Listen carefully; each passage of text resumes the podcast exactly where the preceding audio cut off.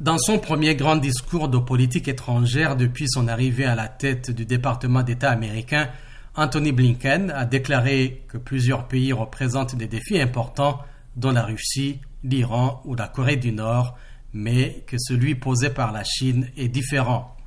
Selon lui, la Chine est le seul pays avec la puissance économique, diplomatique, militaire et technologique susceptible d'ébranler sérieusement le système international, toutes les règles, valeurs et relations qui rendent le monde tel que nous le voulons.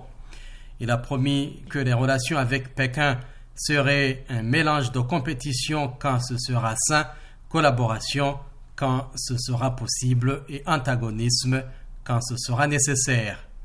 La confrontation entre les deux premières puissances mondiales est allée crescendo, au départ principalement bornée à la guerre commerciale sous la présidence de Donald Trump, elle a viré au bras de fer sur des droits humains la compétition technologique et la gestion du Covid-19.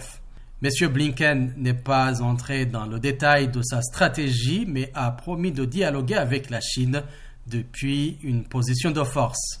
Il s'est exprimé peu avant que la Maison-Blanche ne dévoile dans la journée les lignes directrices de sa politique étrangère.